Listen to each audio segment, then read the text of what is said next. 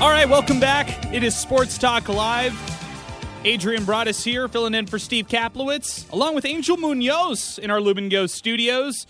Our telephone number today is 915 505 6009. That's our telephone number if you'd like to get into the program. 600 ESPN El Paso on Twitter. That's 600 ESPN El Paso on Twitter. If you would like to chime in there, that is a great place to do it as well. We'll read your tweets live. You could also chat with us live on the show by logging into the 600 ESPN El Paso free mobile app powered by United Bank. Uh, multiple ways to get in on the show and a lot of sports to talk about today. A very busy show for you here uh, ahead of a busy weekend as well. Remember, a little programming note to let everybody uh, know no uh, it will not be me it will not be steve in studio tomorrow it will be instead duke keith along with lou romano good friends of ours. Of course, Duke Keith works with us here at the radio station, and he will be filling in the duties tomorrow. Uh, he'll be joining uh, Angel Munoz, who will take them through the show, uh, and Lou Romano. I mean, gosh, this could be a lot of fun tomorrow. So I'm, I'm very excited about that show.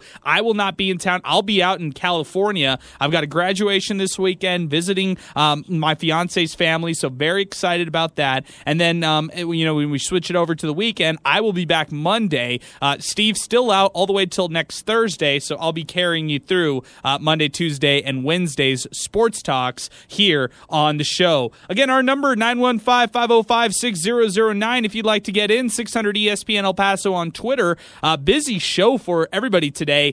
We've got Raul Martinez, the anchor, the morning anchor out at NBC Boston 10. He is an El Pasoan, a Cathedral graduate. He spent time at KVIA and now uh, he will get a chance to be with uh, us here in our next segment. Uh, so, really excited about getting a chance to talk with Raul Martinez later on in the show. Uh, that will be a lot of fun as well. Jason Craig coming in the studio. It's been a busy day for him. So, uh, uh, big shout outs to him for making a trip over. Uh, Angel, I'll start with you. Happy Thursday to you, man. Uh, it's way too hot out there. Thankfully, you're, you're here in the Lubin Go Studios, air conditioned studios, instead of being out at Cool Canyon Nights where uh, you are the official photographer for our radio station. Right. You know, I um at first I was like, um, well, I, I, gotta be in the building rather than you like pictures. being a photographer. I, I, you like being like out there taking the pictures, but I think today is uh is one of those days, right? I'm I'm kind of yeah. glad to be in an air conditioned room because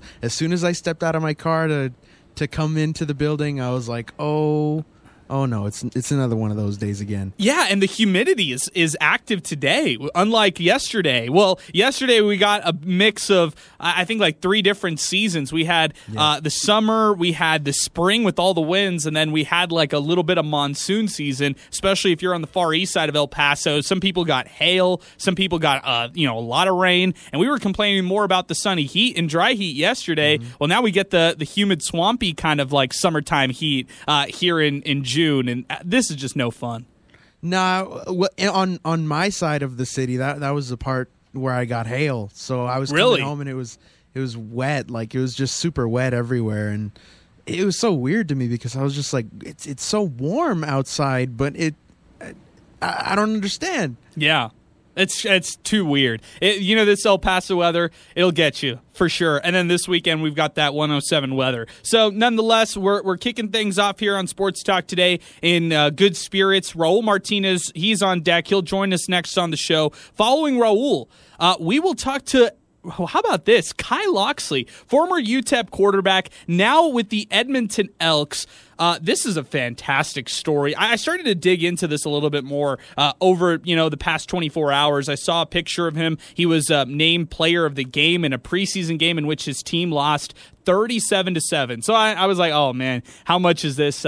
How much should we really take out of this? Well, when you look a little bit deeper, Edmonton played one of the best teams um, in uh, their preseason finale, and it wasn't necessarily like a one-sided person. It wasn't one guy who was uh, playing the quarterback position. They they kind of shuffled between different guys. Edmonton did, uh, and Kai Locksley posted a nice stat line: nine of thirteen passing, 124 yards through the air. He threw one interception, but he did have a rushing touchdown and caught two passes uh, in his preseason debut in the Canadian Football League. Um, Kai Locksley, following his graduation at UTEP, a lot of fans, you know, they had mixed emotions about him. Some respected his fight, and some respected that he kind of never quit for a team that, you know, let's just be honest, the, the, those two teams that he was on in 2018, 2019 weren't very good for UTEP football. Uh, they won one game in both seasons, uh, so it was, it was just tough for Kai Locksley and, and that whole group to kind of go through those two years. But nonetheless, following his UTEP career, he goes off and, and tries out in the NFL. He gets a landing spot with the Miami Dolphins, and he, you know, he had some success there early on. He he was uh, playing in a preseason game. He was featured as a wide receiver. But, you know, he had to make that transition as far as changing his position and what he was able to do on the field. So, uh, you know, Kai Locksley changing from quarterback over to receiver to try to make it in the NFL. And then following that brief stint with the Dolphins, he parlays that into a shot in the Canadian Football League. So a lot of people think out there, well, it's it's the Canadian Football League. What what kind of talent um, really is out there in, in that league. And you know, I, I, started doing some digging today. Edmonton turns out they have um, they have six. Actually, they have eight to nine quarterbacks on their roster. I'm not sure which one they cut. They cut somebody. So I'm not sure if it's eight or nine, but nonetheless, they, they still have a ton of quarterbacks in there. And somehow Kai Locksley found a path to play. Uh, they have, uh, it's interesting because in the Canadian Football League, there's actually a new rule that was implemented this past year to allow quarterbacks, actually, to allow offenses to have two quarterbacks in the backfield. So, take that for what it's worth. You're having two gunslingers in the backfield who can really, you know, uh, show what they could do in, in terms of their dual threat abilities. Kai Locksley can catch passes. He can run the ball. He can throw, uh, you know, whenever he'd like. And he, how about this? This was the this was the best part of this whole story. Um, Kai Locksley had a lot of competition among this Edmonton team. College players like J.T. Barrett, you might remember him. He was an Ohio State quarterback. How about Khalil Tate? That's a name that people might remember as well, who also played in college football. Cardale Jones, who also played at the college football level at Ohio State. Khalil Tate uh, played for the Arizona Wildcats. So you have like some, you know, household name type of players on this Edmonton team, yet Kai Locksley stood out among all of those guys. He was he was their choice as being that number one guy or that number two guy because they split those reps. So none, we will have Kai Locksley join us live 5:30 to give us kind of a, a little insight as to what it's like being a Canadian football player right now, and we're really excited about that. The former UTEP quarterback Kai Locksley joining us at 5:30 coming up on the show. Tim Hagerty will close us out 5:45 as we get you ready for some Chihuahuas baseball as they take on the Albuquerque Isotopes.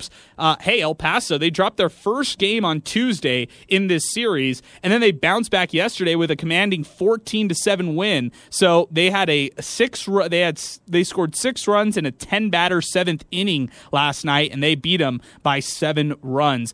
Jason Craig in the building. Jason, you made it, man. Appreciate you uh, stopping by. What's going on today? Uh, it's hot outside. It's a little hot, and uh, I don't like it. I don't like it either, man. It's the kind, but it's the kind that like you can taste. It's like the humid hot, you know, where it, it kind of gets in your mouth. It, you know, it yeah. gets all over your face. I can't. I love the dry heat. I'll, I'll take that any day over humidity. But I did get the car. I did get the car wash. The van was washed today. Oh, so. good day to do it instead of yesterday, man. Yeah, yesterday was not it. Yeah, definitely not. Uh, hey, what'd you think of last night's game? Now, this is an interesting one because the Celtics go up two to one. We'll talk to Raul Martinez a little bit more about this in our next segment, but I want to get your thoughts and, and kind of open up the discussion. Yesterday's game I thought was going to be a blowout early on. I thought that the Celtics would just run the Warriors off the floor. Instead, the Warriors have what they what hey they've shown uh, that they could do this all the time. They had a commanding third quarter and uh, came back in this game and even led at one point. They scored 33 points in the third quarter to overtake the Celtics, who at one point almost led by 30 points in this game. Yet uh, the Warriors were resilient. You got to give a lot of credit to Steph Curry. Klay Thompson's shots actually fell last night. And same with uh, you get some scoring production from guys like Jordan Poole. On the other side with the Celtics, uh, not the spectacular game from Jayson Tatum. He kind of had that all around game from him. But, uh, you know, credit guys like Jaylen Brown with 27, Marcus Smart bounced back with 24. And now the Celtics man, they, they've got that commanding 2 1 lead tomorrow's game, if the Celtics win that one, go up three one, uh, this one might be over in in five or six. Jason. Yeah, um, it's it's disappointing to watch for me, but um, I, I, don't know. I don't know what to tell you. Steph Steph went off in that third. Um, the Warriors did look like they were really getting it together, and then it just it fell apart. It just really fell apart. But I, I, I don't know if it's like they're you know playing you know like the cat with the the toy mouse. Like, yeah, I could eat you right now if I want to. I'm just gonna let you know I could do this, but I, I don't know. I don't know what what that was. So now. Um, I know the momentum is definitely on uh, Celtic side, um, you know, and they're at home, so uh, game four is is going to be telling. They have to kind of stop that momentum because after with three up, that's almost like you're, you're dead in the water after. That. Yeah, that. I mean, hey, the, the Warriors tried to come back in a three-one uh, deficit. And what was Draymond doing? What was he doing? Yeah, I, I don't know, man. I, I was uh, I was thinking the same thing. So Draymond plays 35 minutes. He fouls out. He only scores two points. He has a block. The, it seemed like the fans kind of got in his head with their obscene chants. But you know, I, I saw the post game interview with Klay Thompson getting mad at the and upset at the fans. How quick is he to forget that when LeBron James went to Oracle uh, for multiple multiple stints with the Cleveland Cavaliers and went up against the Golden State Warriors, how much crap that LeBron James got thrown his way. So, uh, you know, those comments by Klay Thompson, uh, you know, getting mad at the Boston crowd, saying that they should never be saying those things in front of kids. Sure, I agree with that. But at the same time, if you're going to dish it, if your crowd, if your own crowd is going to dish it, you're a veteran, you're experienced, Klay Thompson. Why are you complaining? Why this are you is, getting mad? This is TD Garden we're speaking about. This is the right. Boston Celtics fan base. It has never changed. It has been exactly that. They have been talking about this since I don't know how long, forever. And what makes you think it would be any different for you? If you know you're going into Boston, get mentally strong to go against the fans as well. If you can't do that, uh, I mean, yeah, that, yeah. That, you, you, that's an L easily. You'll take an L if you're going to get mentally beat by the fans, especially it, in Boston. Because they they're, like they're, good at it. I didn't like it. it. I, I, didn't like that those comments right there. Uh, Steve Kerr had had way better comments regarding the fans. I get it. Uh, when you have fans screaming obscenity, and they had to even block it a couple times. I don't know if you were watching the ABC broadcast, but uh, you know they were saying some uh, some dirty words to Draymond Green yesterday, and sometimes it bled through the broadcast, but they were doing a good job of keeping it, uh, you know, a little compact and not really letting that audio bleed over to the actual broadcast. Um, yeah, but still, Draymond Green pretty inefficient yesterday. You look down the line, even though Steph Curry had 31 points in this game, and I mean that's seven point play. When he hits that shot in front of Al Horford, he falls down, oh. makes the free throw, and then they get the second possession. They find Otto Porter at the on the wing, and they hit the shot.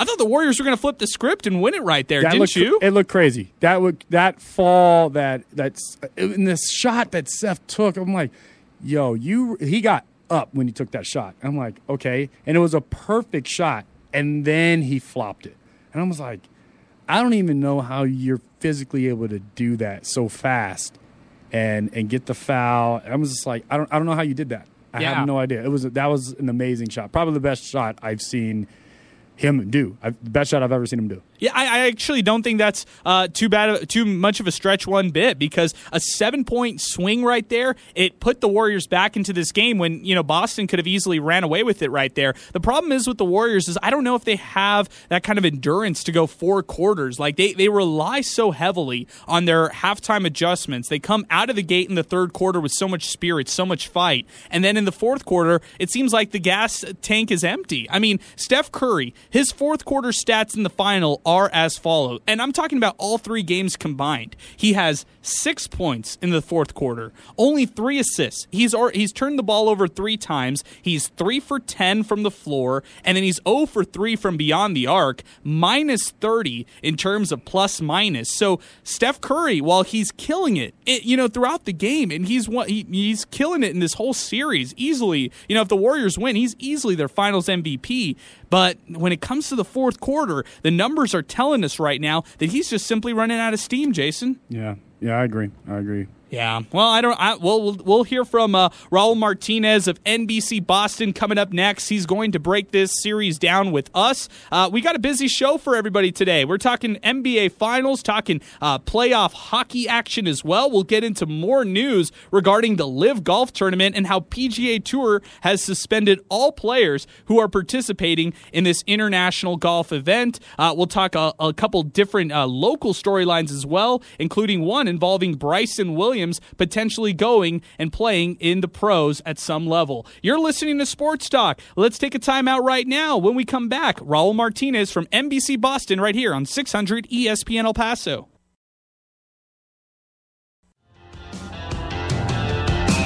Welcome back to Sports Talk. Adrian Broadus here, filling in for Steve Kaplowitz as we continue on the show. Time to hop out to our phone lines. Welcome on uh, one of El Paso's own. Uh, he's out in NBC Boston. He is the morning anchor out there, uh, and he he's joining us to talk some Boston Celtics hoops as uh, the Celtics take a two games to one lead over the Golden State Warriors in the NBA Finals. He's Raul Martinez, who's joining us on the phone lines, former KVIA reporter uh, who who joined us here in the Borderland a while back. Uh, Raul Thanks so much for joining us back here on Sports Talk. How's everything going there in Boston?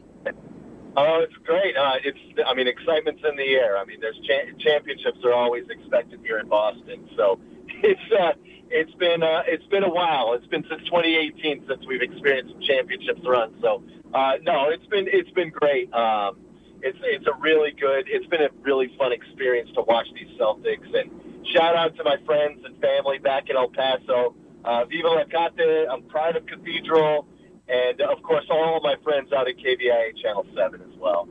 Oh, that's awesome to hear. Well, uh, what an exhausting game it was yesterday, Raul. I mean, just a back and forth game. At some points, you thought, yeah, the Celtics were going to run away with it and maybe take control uh, and, and take command at a two to two to one lead in this series. But Golden State had so much fight, especially in that third quarter. Just your initial thoughts after this one. Yeah, it's an interesting game. It's it was a fascinating game. That third quarter was real interesting. Um, you knew that the Warriors were going to make a run at some point. I mean, you just couldn't ex- because the Warriors are just a team that is remarkable from behind the arc. I mean, you have Steph Curry, Klay Thompson, uh, Wiggins, Poole, whoever's out there is a sharpshooter, and especially when Curry's going off the way he did in Thompson. Um, and it, the thing is, is when you deal with this Celtics team, if you fall behind on the Celtics and you have to make a run like that in the third quarter, you just knew that the Celtics were going to weather the storm at that point because the Warriors had spent everything to get back in that third quarter, and you could see the tiredness. And that's what the Celtics have been doing since the end of January. Really, is grinding teams out. They're a defensive team. They're the best defensive team in the NBA, and they finally locked down. And by the time they caught up and took that lead, that one point lead, uh, you could you kind of saw the Celtics use a good timeout there. Uh, Ime calling a good timeout, and then and then turning the tide. I mean, they they got their stars back into it with Tatum and Brown and Marcus Smart, um, and that that was the big thing. Uh, you knew the the Warriors were going to come back, but you knew the Celtics were going to weather the storm because the Warriors just looked so tired after the four minute with four minutes left in the third. You could see you could see the tide turn back Boston's way, and they had the home crowd on their side. So it, it's a real tough. It's a real tough thing to fall behind on this Celtics team, though. Going back to the first quarter yesterday, um, I, I, really look at what happened with the Celtics and how they got their fans involved early. I, I mean, you, you, know, the the uh, the TD Garden was going crazy after what Boston was able to do, just pouring down points. Uh, they really fended off the Warriors er, early in that first quarter. Golden State ended up coming back a little bit, scored 22 to close out that first quarter. But I think setting the tone for Boston really helped them uh, throughout the game, even endure that third quarter surge by the Warriors listen, when when Jaylen Brown and Jayson Tatum are going off, it's really hard to stop this team because, like I said, defensively, they're they're locked down, they're shut down. I mean, Marcus Smart's going to take Steph Curry. You know, they, I I don't feel like they fear Klay Thompson as much as you used to in the past. He's more of a transition three guy now. Um, I, I think defensively they feel very confident that they can keep them under a certain amount of points. And when you have guys like Jaylen just attacking the rim, hitting big shots inside, and Tatum on the outside hitting the big threes that he hit. It's it's just hard to stop this Celtics team. back in January, you would have never thought this. I mean, you, this was a team after 50 games that was 25 and 25, and you just didn't believe it. And here you are now watching them in Game Three of the NBA Finals, taking on a Warriors team who had been here before, who knows how to win championships, and making the Warriors look bad in this case. And, and especially after you take care of business in their building and split a series there uh, it, it was just impressive to see how you handled this first quarter. It's all about starting strong. It's all about avoiding those turnovers because when the Celtics don't turn the ball over, they win the game. They always win the game. I think their record, they have one loss when they're like 12, uh, 14 turnovers or less, and, and, and one loss in the playoffs. And, and once again, they had 12 turnovers in this game. How big is that? How important is that? I mean, that was key to winning that game. You know, you look, uh, it's real interesting because you reflect back to January, but I'm reflecting back to just the last series with the Miami Heat. You look at that game three, and Miami comes to Boston, and they actually steal that game uh, in Boston uh, and, and really kind of shift things uh, in that series early on. Now, of course, Boston was able to uh, overcome that. They, they won in a game seven situation, which was pretty special by this team. But I think that just shows you, you know, series to series, this team continues to get better, and the fact fact that they, despite Golden State coming back in the third quarter, still won in the in Game Three, I think that's a big step forward for them. Uh, you know, just reflecting back in that Miami series when the Heat took that Game Three. Oh, they've they've taken leaps and bounds. I mean, you can go year to year, you can go series to series. Um, I mean, how many people thought picked against them when they were facing Brooklyn in the first round? How many people were picking against them against uh, Milwaukee and the defending champs in the second round? And then you take on a Heat team, the number one seed, home court advantage. And you're right, they took that game three. I think it was a blowout. There was there was a couple games where they just they just blew them out, and you're just thinking this is it for the Celtics. They're just so mentally tough and mentally prepared. This is the this is the beauty of this Celtics team, um, and a lot of credit goes to Ime Udoka. He comes in as a rookie head coach, and he gets them focused mentally. I mean, they they he basically took this team with the same exact team they basically had in years before, the same type of talent, and said, we're going to get tougher. We're going to get stronger. I don't care if we lose the game. We're going to bounce back the next game, and we're going to blow them out. We'll beat them on their turf. We'll go to their place in Game Seven and beat them. And it's they've taken this mentality of it's us against them. Everyone doubts us. You know, everyone doesn't think we belong here, and you just see how mentally tough they are on that court especially after Game Three. They probably should have lost that series, and the Celtics of last year or the year before probably, and they have, and they did lose those series. Not this team. This team is just different, and I love the idea that Ime has basically handed the the torch to Jayson Tatum and said, "You're the superstar of this team. We're going to go where you get the ball at the end of the game. You're going to be the star. You're going to always get the ball when it matters the most." And he's taken on that mantle and and knowing that that Jaylen Brown is basically the number two guy, the other superstar on this team, and you're seeing the success now. Something that Brad Stevens probably should have done in years past and didn't do it, and now Ime Udoka is doing it. You look at Steph Curry, what he was able to do yesterday, Raul. Uh, I was just so impressed. That seven point play, I mean, that was just ridiculous. I've never seen that happen before. Steph Curry ends with uh, 31 points yesterday, six three pointers. How scary is he to Boston fans? he's he's pretty scary. I think he's scary for anyone out there. I mean, Steph Curry is the greatest shooter in the history of the game. I mean, he's just an unbelievable athlete. The way he's overcome injuries, the way he's just stepped into this league, you know, no one expected to see what he's done, and just to see, you know, if he wins this series, if he wins another NBA Finals, I mean, he cements his legacy as, you know, one of the top players in the game of basketball. I mean, it's just unreal. But, you know, I have to give the Celtics a lot of credit.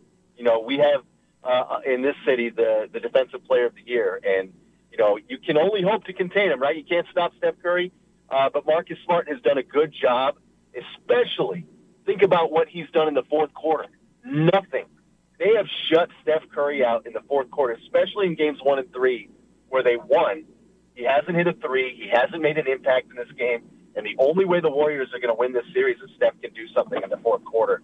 And right now, Marcus Smart, lockdown defense, uh, you look at what they've done and the way they've shut them down, um, and and it really does rely on Steph Curry. Extreme talent, but if he can't get going in the fourth quarter, uh, this series, and it, it's it might be drastic to say this, but this series could be over in five. And you saw Steph leaving the game or uh, leaving the game with a limp. He got hurt late in the fourth quarter. Let's see how how much that affects him in Game Four, because if he, he's a precision shooter, and if something's off with the ankle, I know he's a tough guy, but if something's off the ankle and he's not shooting well, this series could be over quickly. Sure, and it's the 48 hour turnaround that's in Boston that could impact this right there. And I, I, think the one one mark that you look at the Celtics that they really just have to try to clean up is the third quarter surge by the Warriors. I mean, it's been uh, it's been the case now for three games where the Warriors just come out swinging in the third quarter, and it's tough for Boston to kind of stop that. Is there any kind of secret to stopping what they could do out of halftime? Well, it's a, it's a credit to Steve Kerr and what he's done for for the Warriors. He's a he's a good game adjustment coach, and he goes in the half and he gets he sees the problems and he and he get and he addresses it right away. And obviously, you've seen how the Warriors attack the third quarter. They are aggressive. They come out swinging, and, and the Celtics, for some reason, they just lag behind. They're not taking it serious enough uh, to know that this could get out of hand quickly. They're lucky they had a big lead in the third at halftime. They're lucky they were in control. They were lucky they dominated that first half because if this were a close game, this would have been another case of game two where they just end it by the third quarter. I mean, they were emptying the bench by the third quarter in game two. Not in this case. It had to be a battle for the Warriors. So I think I think the Celtics are well aware. Look, if we're going to win this series, if we're going to take care of business, you cannot allow these 17-0 runs, 18-0 runs uh, with, with the Warriors uh, because they can score in bunches. I mean, they have too much talent on this roster. They may not be as talented as the teams before that won the championships with the Warriors, but they certainly have enough talent to get through the West and get to this point, and they're the favorite to win this whole thing. So um, the Celtics have shown their toughness, but they got to be better in the third quarter, no question. You know, everybody uh, knocks on Draymond for sometimes how he could be loud and boisterous on, on the bench or even in games. Yesterday, he just had two points, 35 minutes of action, fouls out, doesn't play that well. But I want to shift it over to somebody who's going he's going up against in Grant Williams. Um, I'm going to just simply ask you this, Raul. Are you a fan of Grant Williams? He, he's he's kind of a pestering guy. I know he's like a little brother to some of these players, but uh, he gets you. He kind of gets in opponents' heads uh, at, at sometimes uh, with how annoying he could be. I'm going to tell you something about Grant Williams. When when he was drafted, I I was like, this is just another guy, just another guy. Watched him in his first two years, just was like, what is he doing on an NBA? Sure, sure. This guy, he's done nothing. He does nothing for this team. He's yeah, he's a nice guy, and you know he was good in college, and then all of a sudden, I don't know what happened. I really don't. But he turned in to a great NBA player. And I'm not saying he's a superstar. I'm not saying he's a star. He is the role player that they need. He does all the dirty work. He does all the right things. He can shoot threes. He plays great defense. He took, I mean, think about the players he guards. I mean, he, he was willing to guard Giannis Antetokounmpo. He guarded Kevin Durant. This guy has turned out to be a baller and do all the little things that some players aren't willing to do to make an NBA roster, and all he's done is progress and get better and better and better. And I have to say, like I, I was, I, I'm the first to admit I criticized Grant Williams, did not let the process play out. Well, the process has played out, and there's a reason that they're in the NBA Finals, and a piece of it has to do with Grant Williams and the way he's played and the shots that he's hit and the defense that he's the defensive job that he's done on some big time players. So I shout out to Grant Williams, man. That guy, that guy's a baller, and I'm I'm I'm really proud in the way he developed and and, and shut down people like myself saying, don't judge anyone until you get a couple years in the in the league, and, and he's really showing it now. I think that's a perfect assessment of uh, Grant Williams and what he's been, uh, at, you know, been able to do with the Boston Celtics. Now shifting it over to the Warriors and, and one of their players in particular, Klay Thompson. He's been uh, the talk of this series. Yesterday, he he erupted uh, for 25 points, and I say erupt, uh, and you know, by Klay standards, maybe 30 plus points is more of an eruption for him. But for this uh, postseason, for this season, coming back from injuries, it's just been tough for Klay Thompson. Not necessarily getting his shot from beyond the arc, but it's been tough for him to get past players. What what do you see from Klay Thompson's game so far? Yeah, I, am not saying he's a shell of himself. I, it, you can just tell he's not the guy that he once was. Eh, as he gets older. I mean that. I mean we're talking we're talking some some pretty serious injuries from this guy, and and, and back to back with the Achilles and you know the the issues that he's been dealing with. You feel for him because you know what he's capable of. But still, I mean, what he did last night, that's the Klay you kind of expect. Can you expect that every night now? I don't think so. Um, he's better in transition. You're right. He can't get by guys anymore. So it's it's tough to see, uh, but you can't take him for granted because you know he's still a special shooter. Um, it, but it, you just got to expect him to come back next year a little stronger. Obviously, the offseason is going to be much bigger for him. This is a grind. This is a grind of a season for him. The way he's come back, um, you're just happy to see him back out there. I don't know what kind of impact he's going to have going forward, especially as you get deeper in the series and the tougher it gets and the more physical it's been. You know, and it, it's been it's been impressive to see the way they've guarded him too. They're not giving him easy buckets, so he's really had to work for it. And last night, when you think about it, you say, "Wow, Steph, Steph got his. You know, Klay got his, and the Celtics still won this game." Uh, I think it says a lot about the Celtics defense and the way they're they're guarding him up. But you know, Klay, I root for the guy. I really hope he can come back and and and get his career back to the way it once was. But right now, he looks like he's eighty percent of what he once was, and that's that's the tough thing to watch.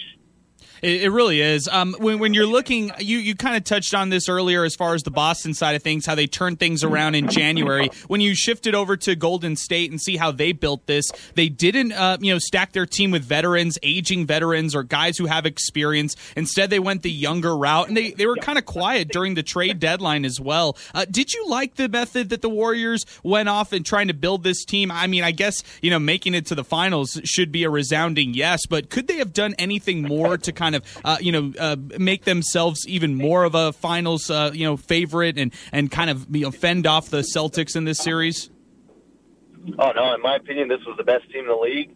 This team was was ridiculously good from start to finish. I know Curry dealt with an injury uh, in the season that long, that that had him slip in the standings, but I mean, there's there's not much you can uh, you can hope for. I mean, they I guess the biggest thing that they're lacking is size, and, and unfortunately, Wiseman is is out with that knee injury still. Right. But uh, they've done they've done everything right. I mean, you you weathered the storm on the injury front with Klay and Steph. They came back healthy. Draymond's Draymond's Draymond. I mean, he's like he, you know I hate to compare him to Dennis Rodman, but he's the he's the guy that you need on a roster that does all the dirty work. He's trash talk. He gets under your skin. He's like the Marcus Smart here in Boston.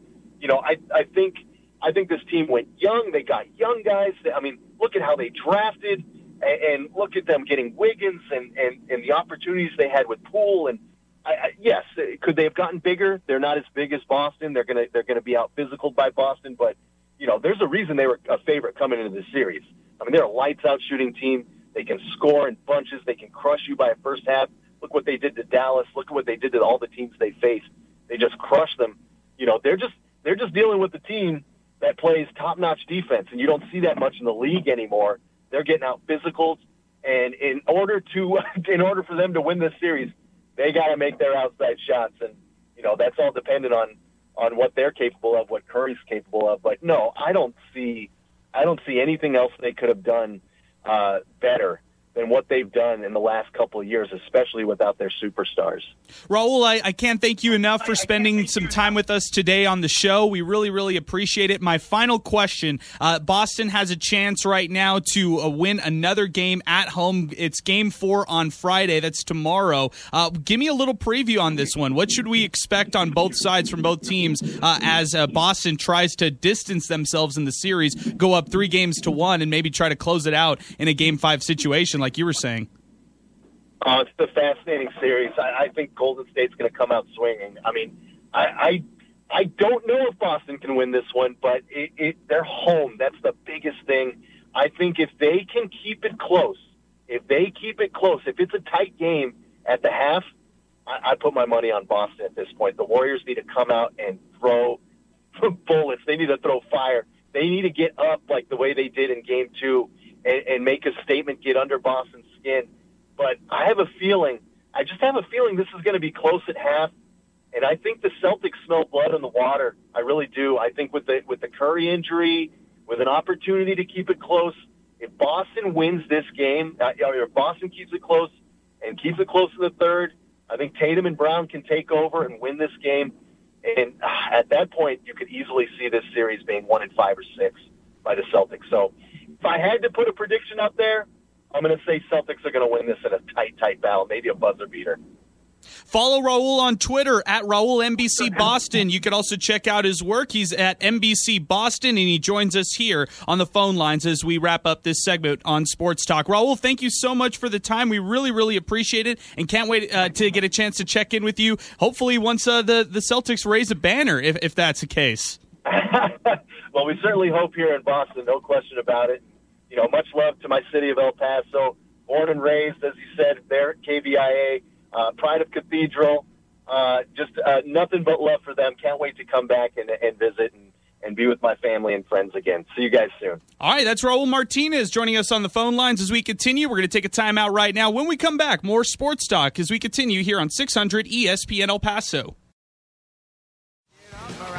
All right, welcome back. It's hour number two of Sports Talk along with Angel Munoz. I'm Adrian Broadus. Sal Montes joining us in studio. Uh, and uh, we're getting you ready for some Chihuahuas baseball. They're live in Albuquerque. Tim Hagerty will join us 45 minutes from now, and we'll also get to hear from UTEP alumni and current Canadian football starting quarterback for the Edmonton Elks. It's Kai Locksley joining us at the bottom of the hour. Uh, we're really excited about that conversation. Sal, what's up, man? How's it going? Oh, man, good, good everything's been going good. Another uh, another day. We get to recap on a lot. I know the NBA Finals were yesterday. Oh man, what you think? Uh, for well, I'm glad basketball's back for the first time in like nine months. I know, man. Dude, what a break, huh? Seriously, 54 hour, 72 hour breaks, like all these crazy that's, windows. Yeah, that's not what the streets want. No, but uh, no, we had uh, NBA Finals yesterday. Chihuahuas had a great uh, bounce back win yesterday. Seriously, 14 uh, runs. Rosario with I think six RBIs. Dude outscored Albuquerque by himself, but uh, a lot to catch up on. I'm excited, man. Yeah, the let's start with the finals in your perspective because we heard from Raul Martinez earlier from NBC mm-hmm. Boston. Uh, the the Warriors they have a third quarter surge in them every game. I think yeah. you just got to pencil them in for that third quarter you know explosion. But the way that Boston was able to just outlast them, uh, I'm not sure if the Warriors have the endurance to go. What, what do you think? What do you, what do you think uh, happens here in Game Four? I think uh, Golden State bounces back. Uh, wow. the, the, reason I say this is because these two teams are too good to lose two in a row. Um, it can happen, don't get me wrong, but I just think we got out of all the playoffs, these are the two best teams that could have met up in the finals anyway. So we're getting the best matchup possible, in my opinion. Uh, but with with Golden State, we saw the way that they responded in game number two.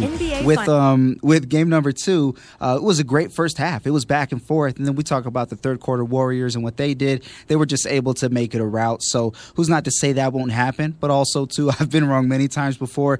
But for once, Adrian, I just want to see a good game for all four quarters. Is yeah. that too much to ask for? Th- and maybe it is, Sal, because one quarter we see Do- Boston dominate, and then yeah. you know they, they come out yesterday. They look explosive to start. You think it might be a blowout, and then the Warriors start slowly chipping away, chipping away, and then they kind of just hang around, which is, you know, I. I I look at this Warriors dynasty, mm-hmm. and at times I get a little annoyed, Sal. And maybe I shouldn't as a basketball fan, but I just get a little annoyed in certain things from the Warriors. So I have a little bias against the Warriors at times. I think, like I, I'm like, all right, can I sit down and watch objectively? But what I'm trying to get at is the Warriors can just start going on these insane runs. I mean, how about that seven point possession that they had when when uh, Curry fell? He got the three point play, made the free throw, and then Otto Porter hits another free uh, three pointer on that same possession. Yeah, and that was a big momentum changer because they got the lead not long after that. Exactly. And um, the crazy thing is, we, we talk about the third quarter Warriors. Boston didn't play too bad in the third quarter. But, That's true. But Golden State still got the lead at some point in the third quarter. That just shows how good they are. They're, they're literally a run or two away from not only taking the lead, but even running away with the game. And and I don't know if you felt the same way, Adrian, but closing out the first half, when, when Boston, uh, I think they had like a two for one, uh, but they only go up by 12 at the half. I'm like, that still doesn't feel like it was enough. They played great, but Golden State could just play great for eight nine minutes of the game, and it's a completely different ball game. So I think we'll see a different uh, response from them in game number four. I saw you tweet that out during the game, and I thought the same thing. Mm-hmm. I, I really did. I was like, man you have to kind of go with the 15 point lead against the Warriors for it to kind of for you to think that it's over at any point. Yeah. I mean, you you can't take this team for granted. You can't take Klay for granted. You can't look at Draymond Green, even though he had a bad game yesterday. He's he's going to He's bounce effective. back. Yeah, like physically, he, he's gonna uh, affect you for sure. He might not have all the stats, but somebody's leaving the game with some bruises, and they can't do their favorite move uh, the next game because they're so uh, they're so hurt. Let's uh, let's go into another subject. Uh, let's talk some UTEP uh, news today. We got a great uh, great email yesterday from Gerald Hitter out in Horizon, a good friend of our show. Uh, if you by the way, if you'd like to call in and talk NBA Finals, now's the time to do it. 915-505-6009 Before we get a chance to talk to Kai Locksley today, uh, we are uh, we are getting ready for Chihuahuas baseball at the top of the hour as they take on Albuquerque. This coming in from Gerald Hitter yesterday. Hey guys, quick question. We obviously know that the biggest obstacle for baseball at UTEP is financial, but I'm curious. I used to hear a lot about Title IX and how UTEP would need to add additional scholarship opportunities for women in sports. However, I compared UTEP to UTSA, and they have the same women's offerings in sports, except that UTEP also offers women's rifle, and this upcoming season it will offer be- beach volleyball. Uh, on the men's side of the equation, UTSA also has baseball and men's tennis, which UTEP does not have. So basically, UTEP offers less men's sports, but more women's sports, yet UTSA has a baseball team. How does that equate to meeting Title IX demands? Just wondering. Thanks a million. This coming in from Gerald Hitter yesterday. Uh, we it, it's a great question. It's one that uh, Steve actually, you know, he's he's off, but he's still coming up and uh, coming up the the chain of command from UTEP and getting a really good response on this. And I'll I'll ask your for your reaction on this, Sal. Um, this is coming from somebody from UTEP athletics, uh, higher up um, over there. I'm not sure if I could say his name or not, but let's talk about uh, what he said because I think this is really important to get get across. Um, first off, the person says that this is an excellent question by Gerald, but there's two parts to the formula. And I didn't know this at all, Sal. I don't know if you knew mm-hmm. this one right here.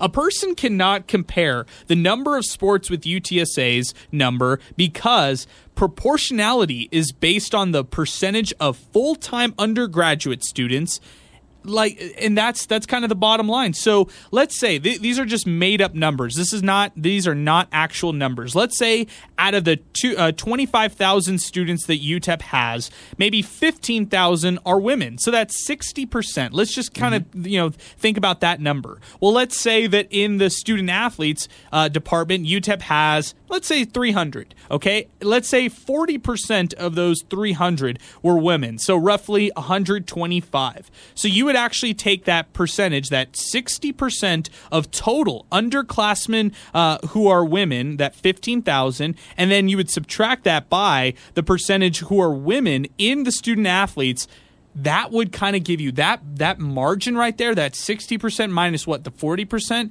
that 20% gap right there that's what they would need to fill in order to meet the title ix standards. So that would mean if you have this proportionality in undergraduates, you have to have that same proportionality in student athletes. Does that that make sense? It- am I am I uh, speaking uh, foreign language here? Uh, I'm gonna be honest, a little bit, but it, it's just because it's so much to follow. But this is this is what I get from it, and uh, I like Reddit, so I do a Eli five, explain like I'm five. So Yeah. basically, um, it's represented across the number of, of students in total, and UTSA student body is much larger. Therefore, they can have these extra programs. Well, it could actually it could be that, but it also could be that UTSA has a, an equal amount of women who are undergraduate students and maybe women who are student athletes. So, and- Okay, and that's the percentage number. So, if let's say UTEP had six, let's say you know that with that hypothetical example, Yeah. UTEP had sixty percent of its undergraduates who were female. And then they also had 60% of their student athletes that are female. Well, that's perfect. They That's meet all the Title IX Yeah, it- measures it's right bar, there. It's bar for bar. Y- Okay. yeah, so that's how that kind of works. It's not all about adding the women's sports. It, it, that does factor into this, but proportionality is one of the biggest things right there. So when you compare UTEP with some of the other institutions out there, yeah, sure, finances are one of the reasons why baseball is not here. You can look at other things like uh, the amount of scholarships, but uh, but one of the biggest things that I look at right here, based off this proportionality, um, it, it's it's hard to kind of gauge this number right here, and it might not be UTEP's fault. It, it's just you know whatever yeah. that number is as far as the student athletes and uh, and and the undergraduates who are women. That number's got to get uh, like the percentage number. That's got to get to a closer place if UTEP hopes to add another men's sport. it, it is yeah. confusing right here. It's a fascinating thing right here, and, and I'm glad that we got this uh, this answer. Although I think it opens up a, a, whole can of worms. Like I would love to know the actual numbers. These are just yeah. made up numbers. Yeah, and uh, th- these are great examples too to kind of look at. And then when we look at um, you know the the numbers year by year it could vary. So let, let's say the gap yeah it might be 20% but next year what if it's 30 that's what right. if it's 15 so if they operate on a year by year basis and, and we talk about uh, the the transfer portal which could definitely be a factor uh, for student athletes but there's transfers for um, for undergrads who aren't student athletes as well. So you may have larger number of transfers. Maybe you don't receive as many transfers uh, for undergrads for non-student athletes as well. There's so many different variables. There That's really crazy. is. Yeah, I, I, didn't know that this would happen right here. I, I didn't know that that. Angel, you got Charlie potted up. Uh, it's all good. Um, I, I, didn't know that that would happen right here, and that's kind of the biggest mm. thing. Uh, but it's still real interesting, and I really appreciate Gerald Hitter uh, for uh, coming up with that question. I think it's a really, really interesting point right there. Uh, Sal, I want to shift it over to one other UTEP topic. Former minor Bryson Williams. Ooh. He got he got a chance to work out with the Charlotte Hornets just a couple days ago. I saw him in these uniforms. I like how how it looks with the Jumpman logo. He's got his uh, signature KD shoes shoes that Bryson Williams always wears. And then I found out also today, a week ago, um, Bryson Williams also was part of the pre-draft workouts with the Orlando Magic. So wow. he is really getting his name out there. He is really showing up in front of NBA scouts and, and executives and teams. My biggest thing right now, he's participating in all these workouts. Can he get drafted? That's the big one. He's not on any boards, but by all accounts and by, yeah. by, everything you read on social media, he just has impressed people by all measures when it comes to what he did at the combine. Yeah, and he's showcasing his talent for sure. I think he's had multiple places to kind of refine his skills, but now it's it's the last stop before professional basketball. You obviously hope that it's going to be the NBA, and he has the upside for it. But even if it's not exactly the NBA, who's who's to say that the G League is, is not a good way, a you. good route to go? We've seen numerous players emerge from the G League, and I'm not saying he's going to go there. I mean, he definitely deserves a, a NBA shot, you know, a spot on the roster but there's so many routes that he can go and the more exposure he gets now is great and, and the reason i say this is because there was this this knock on players over 22 23 yes. years old entering the draft yes. that's kind of going out the way i, I want to give a shout out to um, i'm trying to remember his name malcolm brogdon yeah. A, a, couple years back. I think he graduated four years. Was it harvard i think? Uh, i'm he, not sure. he, he played at a yeah he did he played at an ivy league school and if I'm not mistaken, he um, he went to the NBA after uh, graduating, and that kind of was setting the precedent like, okay, guys over 22, 23 years old can go ahead and, and enter the NBA draft and get a legitimate shot. So uh, I love it. You obviously root for the guy because he has ties here, but as far as the, the Kevin Durant shoes and the connection, we've seen that all throughout the years, especially with uh, with Coach Terry being at UTEP before.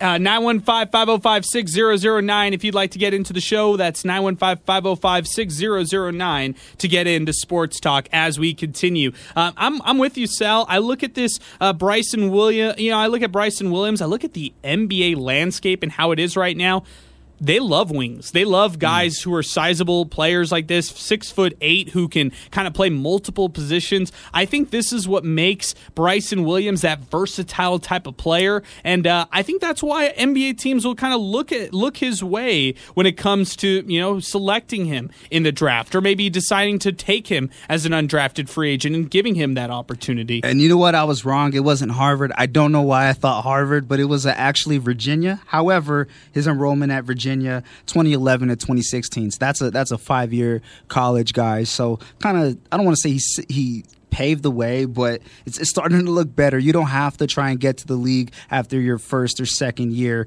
Um, there, there's definitely multiple uh, avenues after that. I agree with you completely there, Sal. Uh, 915 505 6009 is our telephone number if you'd like to get in. Let's go to Eddie, who's joining us next on the phone lines. Eddie, good afternoon. What's going on? Adrian and Sal, my man. Oh, the mayor, the mayor. The What's going on? Minor Talk. Oh man, I was uh, really interested in what you guys were talking about. A couple of things about the the golf situation. That's a very interesting situation. But the cool thing that we could connect it back to El Paso. You know, for example, uh, uh, Rickie Fowler played in El Paso. Dustin Johnson played Wow. in El Paso. Know, there's, Okay, there's, so so Eddie, you got to start as a Sun Bowl committee. The Sun Bowl committee has to start accepting the LIV Golf World Series, right, and, and start putting that on the on the mark for the for uh, the Sun Bowl golf tournament. There we go, man. But I just thought it was interesting because as you were saying those names, I was like, man, those seems familiar. And I remembered, yeah, they played in the Sun Bowl golf tournament. Wow, that's You know, a great so bit that- of information. I love that, Eddie. I appreciate you telling us that. I didn't know that. I didn't know that uh, that Rickie Fowler was here as well.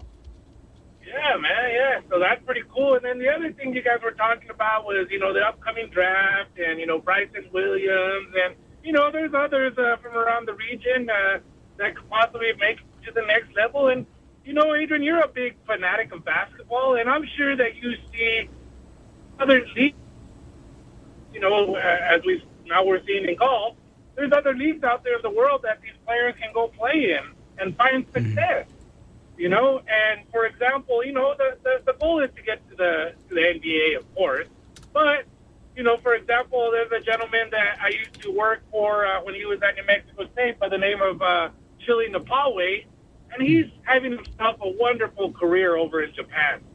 That's Yeah. awesome. And Well, you know, so- there, there was even one of Bryson's teammates who has played, who's playing right now internationally. I'm talking about Eric Vila. Uh, a lot of minor fans just cringed right now if they heard that name. No, Eric Vila. I'm a bit. Hey, I'm a big fan of Eric Vila and what he was able to do. He just was injured uh, when he when he was here at UTEP, and he just didn't have a chance. He's actually playing uh, professional basketball in Spain, uh, and he actually helped his team to the LEB Gold playoffs. He averaged almost 10 points, five rebounds. He averaged also um, almost a steal a game. So Eric Vila, I mean, he he's playing professional basketball in his backyard in Spain, just 24 years old. So you're exactly right, Eddie. There's a lot of opportunities for these guys. If it's not the NBA route, if it's not the G League route, maybe they go overseas and play internationally. there it is, you know. And uh, right away, you think of the G League, and I think of uh, Trevelin Queen. Of uh, course. from New Mexico State had a lot of MVP. success there. So, so you know, it just comes down to you know, wishing the best of luck to all of them, whatever, whatever. You know, we just want to wish them the best. Represent, you know, the borderland region as as great as possible. And uh, one last thing is, uh, I, I need Sal. I need to talk to Sal one day, and I miss him a lot. So much love. to you guys. We Love miss you, him Mayor. too.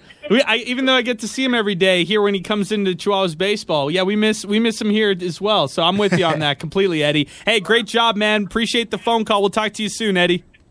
Yes, sir. Thank you. All right, that's uh, He's the best. Yeah, I love Eddie. He's awesome. Sports and More podcast with Eddie Morelos. Hey, let's take a timeout right now. When we come back, more sports talk along with Kai Locksley coming up next right here on 600 ESPN El Paso. Nothing's tomorrow today. From the shot like Tim and Sahara. All right, welcome back to Sports Talk. Great job with the song choice, Angel Munoz. We got Sal Montes in the building. Jump out to the phone lines right now and welcome on one of our favorites, former UTEP quarterback, UTEP alumnus, UTEP graduate. Threw for over 2,000 passing yards in his two seasons with the Miners. He uh, contributed with his dual threat abilities. He he had nine touchdowns. He rushed for 875 yards at UTEP and had 11 touchdowns on the ground. He is Kai Locksley, the new quarterback for the Edmonton Elks. Kai, thank you so much for joining us here on the show. Congratulations to all the success that you've had getting on to the next level, man. Yes, sir. Appreciate that. Appreciate that for sure. How, what's it been like, Kai? How, what, what's the transition to playing the in the Canadian Football League been like? Um, it's definitely been an adjustment for sure. Um, you know, growing up, you heard of guys that had went to Canada, but you know, going yourself and adjusting to their rules, regulations, um, is definitely a complete difference than just hearing about it. They got 12 men on the field, um, only three downs, um, and you can even get a point off of a missed field goal if you catch it. So there's? A, there's a bunch of new, new little rules and. uh incongruencies uh, with the game in Canada. In Canada. Now I saw Kai that they they uh, just started to integrate having two a two quarterback system where you can have that as an offense. What's that like? Like I, I want to watch these games. I'm I'm so curious to see how it looks. Um, as Coach Jones would say, uh, it's for a lot of the offensive-minded coaches who think uh, they're going to add a whole bunch of trick plays and whatnot. But uh, for us personally, it's been um, just being able to have an extra spot on the active roster, and um, you know, being able to fill in and certain packages and, and whatever I can to help the team. So let's uh, let's go all the way back to your UTEP career because you finished with the Miners back in 2019. Following that, uh, it, it's just really a, a, lot of uncertainty, and it's not your fault necessarily. It was pretty much what was going on across the world. The COVID 19 pandemic hit in 2020, and uh, it probably left you in flux. What what was that whole year like? Just knowing that there's so much uncertainty going on, not with you in the sport, but with the whole world. Um, you know, it was definitely I can say honestly, it was a combination of both. You know, kind of me not handling all my business and being uh, as mature as I would like to at the time, um, and then on top of that, you know, COVID kind of just was the, the icing and cherry on top. So, um, but you know, with the game of football, as I tell a lot of people um, that I run into, especially now playing in the pros, is um, you know, it's a lot of benefits to it, but at the same time, you know, the cons are stability, uncertainty, uh, constant competition, and, and things like that. So, you know, as a football player and a guy who's played pretty much since I was six years old, um, you know, you grow accustomed to the the blessings and the curses that come with the sport. So I feel like, um, you know, with the COVID and uncertainties, and uh, you know, even um, my career at UTEP and uh, how things kind of played out. Um, you know, you just have to keep going, and you never know when that door of opportunity and uh, all the things will align for it to finally, you know, kind of work out for you. You know, when, when I saw that you were making the transition from quarterback to receiver, uh, joining the Dolphins for that stint that you had with the, with the opportunity, I wasn't really surprised because I, I even go back to when you were at Texas and uh, and how they wanted you to switch to uh, to wide receiver. But at the time, you, you said you were a quarterback. You wanted to go that route. You went the ju- junior college route. You were one of the best junior college players, not just in your division in your league, but across the country. And then you come to UTEP. So, uh, you know, how how was that transition like? You know, when you're going over from quarterback to wide receiver at the professional level, kind of reflecting back and just trusting your abilities as, as an athlete uh, to play that position at the next level.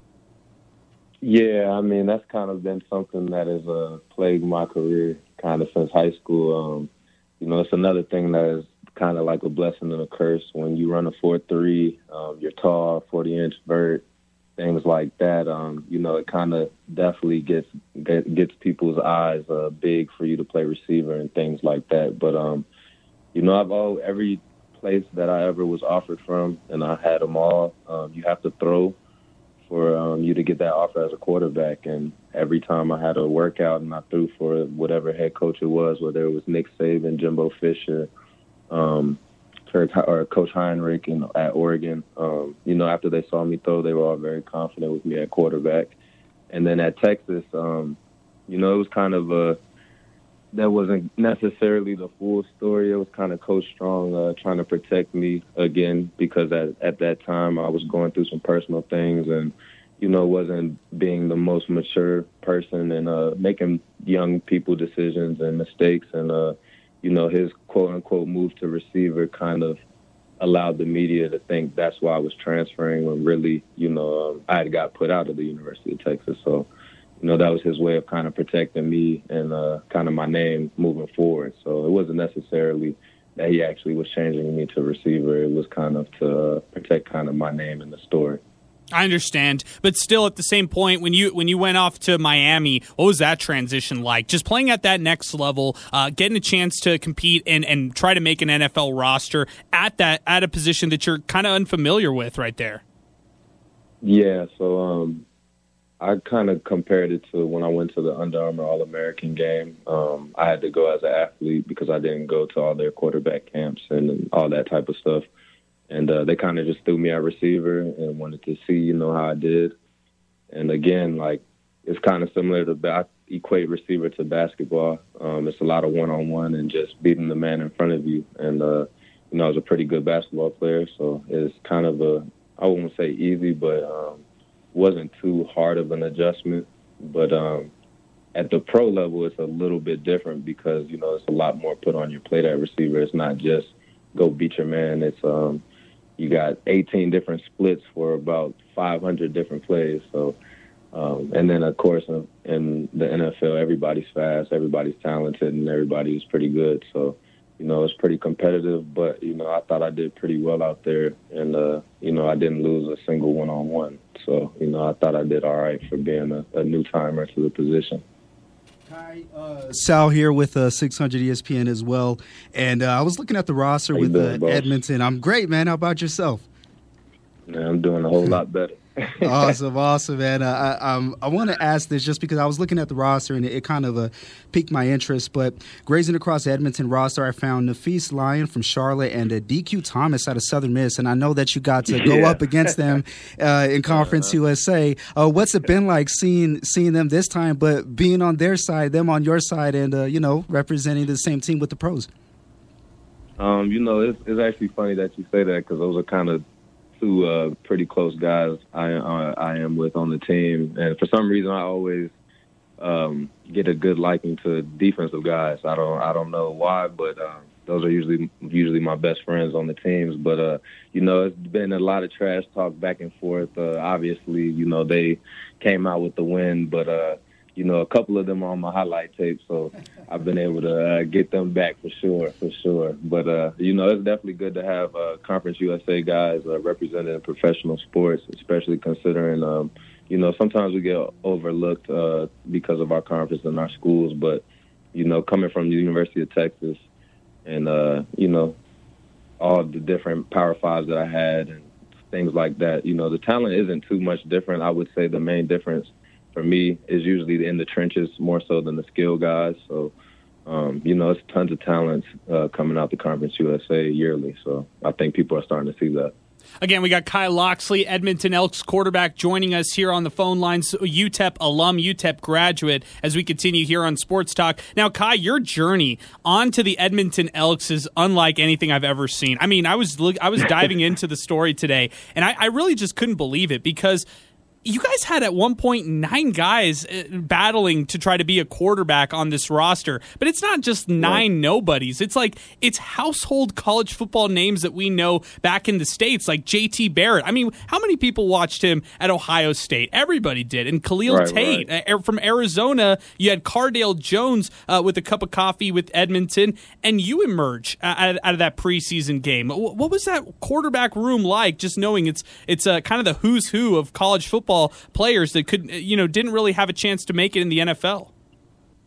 Right. So Cardale was actually my roommate, and uh, you know he kind of took me under his wing, uh, just like as a brother, like man to man. Um, kind of, kind of hit it off ASAP, and I, I, you know, I told him like I grew up watching you. You made me interested in Ohio State. They were in my top five and things like that, and uh, you know he just helped me with a lot of, you know, approaching the position off the field, leadership, um, you know, um, chemistry, things like that. Uh, how you hold yourself and, and even businesses off the field. So, you know, I definitely was an open book to a guy like that. And, um, you know, he'd been with the Chargers and the Buffalo Bills, so he had had some experience quarterbacking in the NFL as well. And, uh, you know, he, second day, he kind of was just came up to me and was like, dude, you're really talented at quarterback. You throw it really well. You're smart out there you know, just work on X, Y, and Z. And so for him to do that and we're a competition, you know, that just speaks to his character and, you know, the person and integrity that he is out there. And then Khalil, you know, I kind of took him under my wing. Um, he's a bit younger than me. And, uh, you know, it was a couple things I, I saw that, you know, I used to have trouble with as a younger guy. And, um, you know, he absorbed those things. So it's, it was, it was kind of crazy that we were, like you said, in competition and things like that because we all actually had a, a really great relationship and you know just continue to help each other grow in areas we saw fit. And uh even in their departure I, I still talk to those guys almost like once a week. So you know I, I feel like it, it was a lifelong uh relationship even though we were in a competition briefly Most recently, you all uh, fell in a preseason game uh, this past weekend, but the one shining part of that game was actually you. I mean, you you put up a nice stat line. You were nine of thirteen through the air, 124 yards passing. You had the only touchdown of the game for the Elks. What was that preseason game like? Just kind of uh, showing what you could do on the field, uh, and and really proving to your coaches that that you can really uh, you know show off your talents when you're in these games. Um, you know, I, just like I told our media guys up here afterwards, um, I feel like, you know, a lot of the adversity I, I dealt with earlier in my career in different spots prior to this um, team really helped me in terms of the mental focus and, and maintaining my composure. In other places, like I said, I wasn't the most mature about how I went about things, and I would get upset and I would let it affect my play or affect how I interact with coaches and things like that. And uh, you know, bumping your head a few times, you get to finally learn how to, you know, just wait your turn, stay patient, trust the process, and then when it is your opportunity, allow them to see why you feel the way you do. And uh, that's kind of just been my approach um, this entire training camp. Uh, I had to go in the fourth quarter at both games, the first and second. And you know, uh, early in my career, I'd have threw a fit, I'd have been upset, I'd have let it get me out of whack. But because I had dealt with you know different scenarios throughout my career at Texas, UTEP, and even in Miami, um, you know, kind of helped me stay patient, stay the course, and just allowed me to uh, stay composed. The Edmonton Elks get ready to play this weekend to kick off the season against the BC Lions. What can you tell me about this one? What, what should we expect just to uh, out of you guys and out of this first game and opening weekend? Um, you know, we're all very excited. We got uh, pretty much all of our, our starters um, are back back uh, healthy and, and ready to go. Um, I feel like this team has a bunch of young talent, a lot of new energy. Um, and then for myself personally, uh, you know, they're going to use me in a few different ways. Like I, have been saying, uh, I guess I'm their version of the Canadian Taysom Hill. You're going to see me on some special teams, some receiver, and then different packages at quarterback. So um, you know, it's just about accepting your role and, and, doing it to the best of your ability and trying to help the team win. And that's kind of where I'm at in my career now, more so than trying to prove this person wrong or these doubters or these critics and, and some of the stuff that I kind of got caught up with as a younger guy in my career. So, you know, so far it's definitely paid off. And, um, you know, I just want to continue to get better and, and stack each brick, you know, every day, brick by brick until you build a, a nice house. Kai, um, I, I, just realized yesterday that ESPN Plus announced that they're going to be broadcasting every single game for the Canadian Football League. That is so cool because everybody back home, uh, all your fr- family, all your friends can get a chance to watch every game for you. And then I'm circling a game in August when you get a chance to play against uh, UTEP alumni uh, Alvin Jones on the, uh, the mm-hmm. Saskatchewan mm-hmm. Roughriders. Uh, that one coming up, uh, you know, not too long. Actually, you guys play them next week, so that's pretty cool to see mm-hmm. the fact that uh, two Miners will go up against each other. Absolutely, I know he's uh, in Saskatchewan, and then I believe uh, um, Nick Usher is in Montreal, if I if I'm not mistaken. That's so, right. Yeah, it's definitely uh, it's definitely a couple uh, UTEP um, representatives up here in the CFL, and uh, so far, and based off what I've heard, they're all doing pretty well as well. You know, so it's very good to see former Miners you know, in professional sports, whether it's football, basketball, whatever it is, you know, we're always cheering for each other, and we want to represent um, UTEP at the best of our ability. Kai, you know, if you come through El Paso, you're you're just kind of a lifelong El Pasoan. So we appreciate all your time today. We appreciate you st- you joining us here on the show. My final question is: What can fans expect from you this season? If they're if they're at home, they're turning on some Edmonton Elks football, and they want to watch number ten play football. What what would they expect from you this year? Um, definitely a bunch of fireworks, electricity, passion, and uh, energy you know that's kind of been my my role in this offense, and uh, you know I want to continue to do that and try to you know bring guys with me, and hopefully it rubs off on you know everybody, whether it's special teams, defense, and offense. So definitely uh, dynamic plays. Kai, we really appreciate the time again. We'll be following you throughout the season with Edmonton, and uh, we'll we'll be uh, sure to reach back out to hopefully get you uh, on here on Sports Talk throughout the season at one point. Yes, sir. I appreciate you guys uh, keeping up, supporting. Definitely appreciate and feeling the love all the way up here in Canada picks up and go Miners forever. All right, that's Kai Locksley, current uh, Edmonton uh, Elks quarterback, and kind of the jack of all trades for Edmonton. I love it right there. We're going to take a timeout right now. When we come back, Tim Hagerty will close out the show. We'll get you ready for Chihuahuas baseball right here on 600 ESPN El Paso.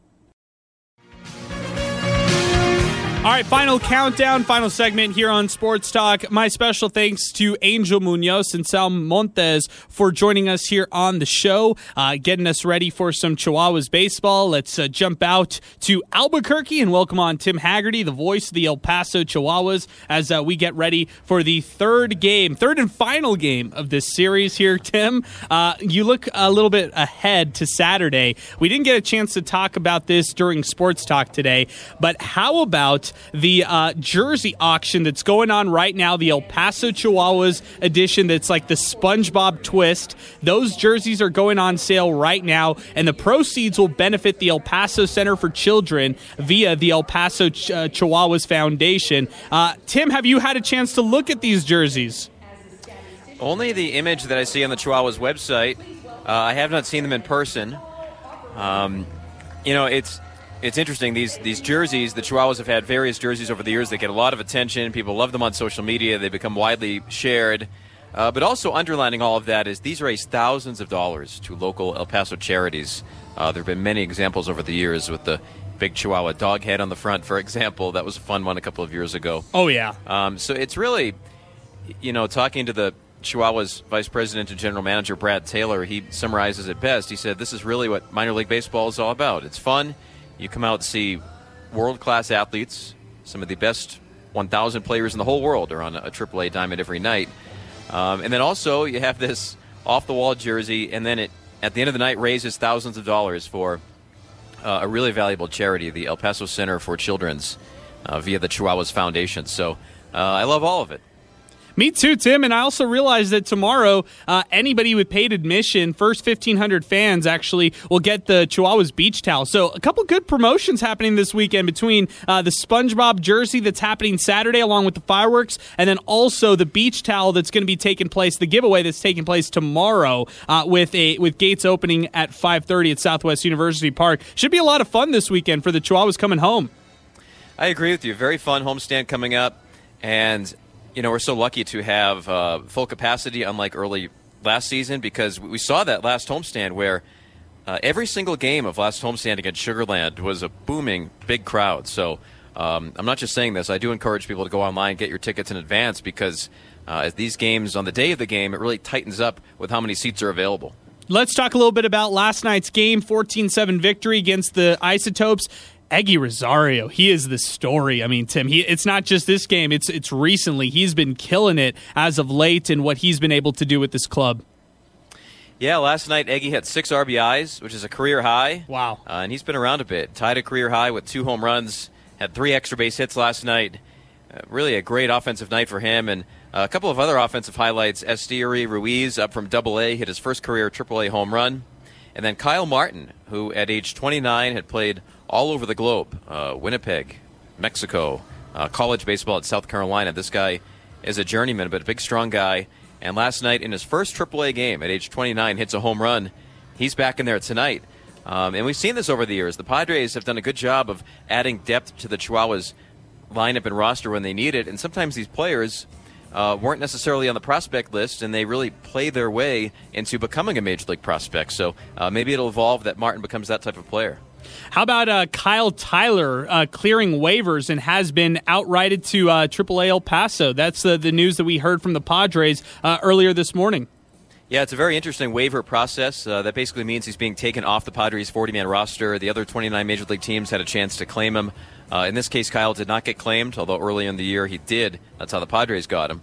Um, so he had to stay in the Albuquerque hotel because when you're going through the waiver process, you cannot be at the ballpark. Wow. Uh, so this guy essentially had to linger in the Albuquerque hotel until he found out if he was going somewhere else or if he was to be outrighted. So now he has been outrighted. He is back with the Chihuahuas. Might even pitch tonight at some point.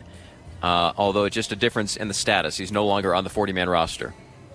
Wow, that's so interesting. Again, we got Tim Hagerty, voice of the El Paso Chihuahuas, joining us uh, as we get going. What what could you tell us about uh, starting pitcher Evan Miller tonight on the mound for El Paso?